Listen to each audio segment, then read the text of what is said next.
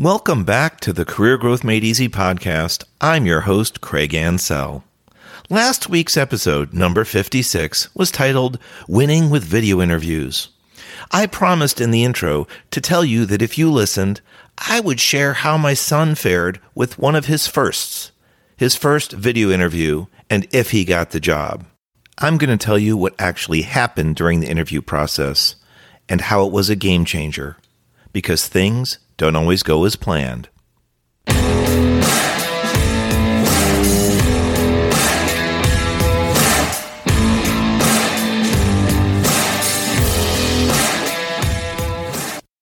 I'm your host, Craig Ansell, and this week I'm sharing a real world example of how my son had to think on his feet because interviews don't always go as planned.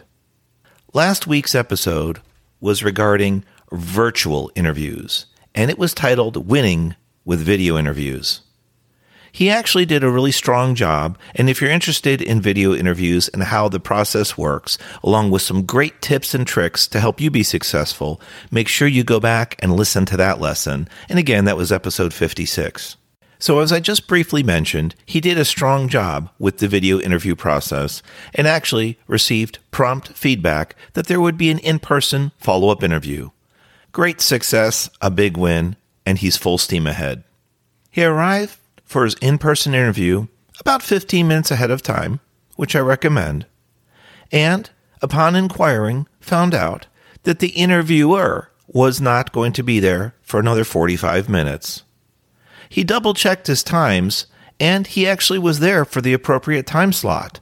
Somehow there was a mix up on the hiring company's side that normally could throw you off and even rattle you to the point where you're distracted, confused, even think that you need to wait another 45 minutes for that person to come in. All the time, you could be building anxiety, stress, and worry. I had asked him afterwards, did he feel the need to apologize because there might have been some confusion? And he said, I thought about it, but I double checked my notes and I actually was there at the appropriate time. So I thought that was a strong move on his part, not going directly to the apology, but checking his facts. The hiring company did bring him back to the interview room and talked to him about the fact that he was on time and that the interviewer would be late. Apparently, as I said, there was a miscommunication. So now that he recognized this, he was up to wondering will I be waiting till 10 a.m. or will I get someone else to help me with the interview? They quickly brought back a different interviewing manager and said, Well, I have no background on this, and I wasn't aware that you were being interviewed today, but we're going to wing it. How does that sound? And that's where the cool part came in with what my son said. He said, Great, let's do it. I'm ready. So he embraced the fact that change occurred during the interview process and the fact that the hiring company actually made a mistake. The interview didn't last as long as some would think, such as half an hour or an hour. In fact, it was shorter than that. But it was really about getting to know his personality and if there were any questions from his video interview that piqued the company's interest and they wanted to dig deeper or explore further.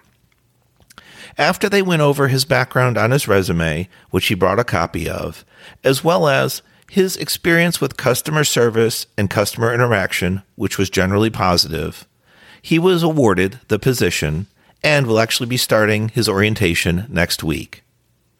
The big message for this podcast episode is we need to prepare and prepare strongly when it comes to interviews, no matter what kind of interview it is in person, virtual, computer based, computer such as text and essay answers, or recorded. And the better you prepare, the lower your stress and anxiety levels should be when you actually go through the process. Also, if you prepare significantly by thinking about the questions that could be asked and preparing your answers with real world examples that honestly and accurately depict how you would respond or how you have responded to situations that are asked of you, you'll be ready for your interview and likely not be thrown off when those questions come up.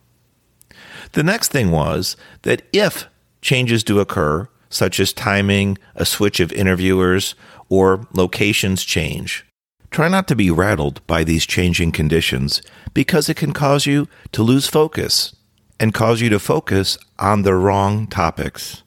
Your mind could be so consumed with the fact that something was out of order, out of sequence, that you could literally forget your entire plan, your entire interview pitch, maybe even some answers that you plan to respond to certain questions just because something was out of sequence, out of order, or got switched up on you unexpectedly.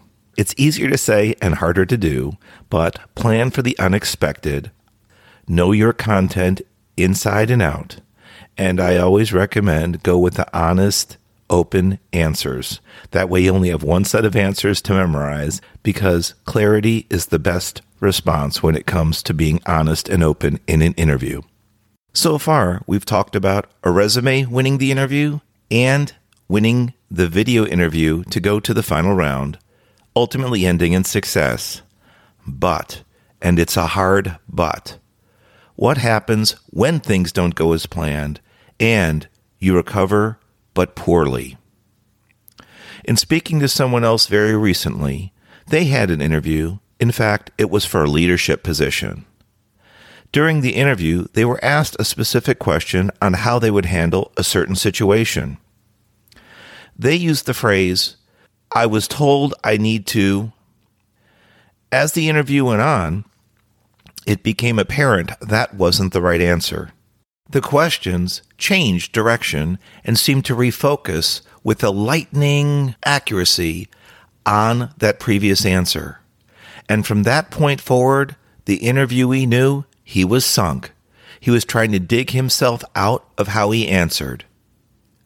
I asked him if he realized with self reflection what he could have done. And in fact, he did also receive post interview feedback, and it aligned with his thoughts. He said he really didn't like the answer that he gave, but too much time elapsed before he attempted to go back and course correct. And as I mentioned, it was apparent from the interviewer's questions, they continued to dig and understand why he gave such an answer, and if in fact he meant it the way he said it, meaning I was told, when it was about taking an action, being in a leadership or management role. The answer more than likely should have been I would respond in the following way I would handle the situation in this manner, showing poise, strength, direction, leadership. But that didn't happen, again, because of the phrase I was told, meaning someone interacted in this imaginative scenario. Looking back again, what you could have done if this was you.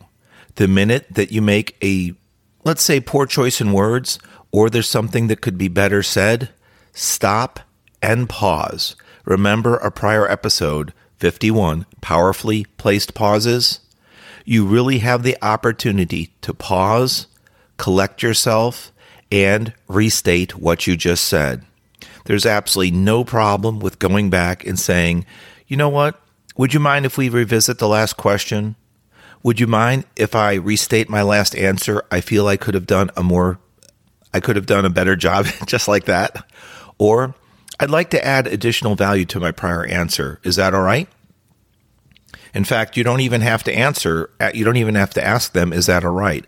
Just say, excuse me, I'd like to add additional value to my prior answer and see how they respond rather than asking their permission.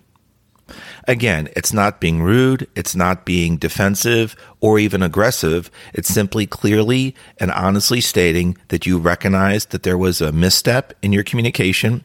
Perhaps you didn't offer your full uh, value, your full content in that interview question and answer, and you'd like to go back and course correct. It's great if you try this at home, even if you're alone, and do it in a mirror. Catch yourself and make an attempt to course correct and see how you can handle that.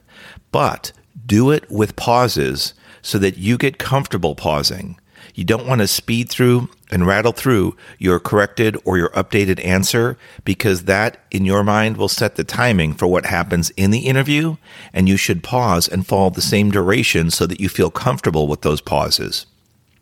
It could be as simple as taking a light or deep breath And as I mentioned in prior episodes, when we pause, it seems like an eternity, whether it's a one on one discussion with someone in management, such as for a promotion, or even one on many when it comes time for an interview. And if you had recorded that time period, what seemed like an eternity would probably be half a second or just a second or two, which is completely acceptable. In fact, if you watch various famous speeches, presidents, and other speakers, pauses can be powerful, especially when they're intentional. In today's fast paced world, we're addicted to information. We're always looking for faster speeds and 5G and 5G plus and 100 megabit connections and gigabit connections and all this great stuff and the fastest phone and the fastest computer. Sometimes we forget we need to slow down and communicate at a slower level and a more calm, clear level to convey our thoughts and make sure that our clear answers are available and also our responses completely align with the interview questions being asked. I intentionally moderated my voice rate, pitch, and tone earlier because I just wanted to show you when you're in control, you too can do that and find ways to handle things when they don't go as planned. I have one more example, this too, about interviewing, where unfortunately the end result was that the position was not awarded to someone. In this case, the person was up for a senior director level role, already having significant management, leadership, and director level experience. They realized the interview went really well and sought feedback towards the end, which they were provided, now, with hindsight, once again, realized there was actually one question that caused a problem for the interview, and in fact, it was confirmed that it was the reason why this particular person wasn't awarded the promotion to senior director level. When asked about a particular situation, how they would handle it, they waffled. They stuttered or paused for an extreme amount of time before deciding. I told you earlier, pauses are acceptable when you're in control of the situation and you want to deliberately provide attention to the matter. However, when someone in leadership with experience is asked, How would you handle a situation? there might be a brief pause, then a decision, boom, that's it, move on. You shouldn't waffle back and forth between two positions or state something such as, I don't know or I'm unsure. Remember, this person already was in a management leadership role and looking to promote to a stronger role. It requires a strong personality, a strong sense of pride, accomplishment, but also restraint when dealing with matters. And we look to our leaders to provide us guidance and clarity when challenging situations arise. Imagine if you went up to your supervisor, manager, or director and asked them for guidance, and they said, You know what, Craig? I don't know. Or worse yet, they kind of hesitated and made you feel unsure. You might feel lost. We're all in positions for reasons. In this particular case, a strong, confident answer would have sufficed. I hope you've enjoyed today's episode number 57 When Things Don't Go as Planned. I gave you a couple examples, starting with a success story and ending with two which didn't go exactly as planned. However, we learn from our mistakes, and that's a big reason why this podcast and our Career Growth Made Easy team exist to serve you, to share personal and professional examples of where we've made mistakes and where we can grow.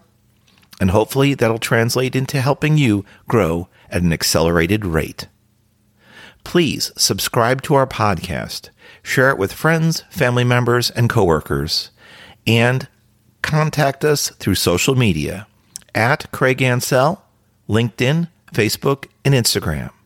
If you want to share something direct, it's craig at craigansell.com. As a reminder, we're having a major update to our website, which will come out in about a week. So please get ready to look forward to that. There's going to be a lot of great content, and I know it's going to be an exciting launch. Have a great week ahead. God bless.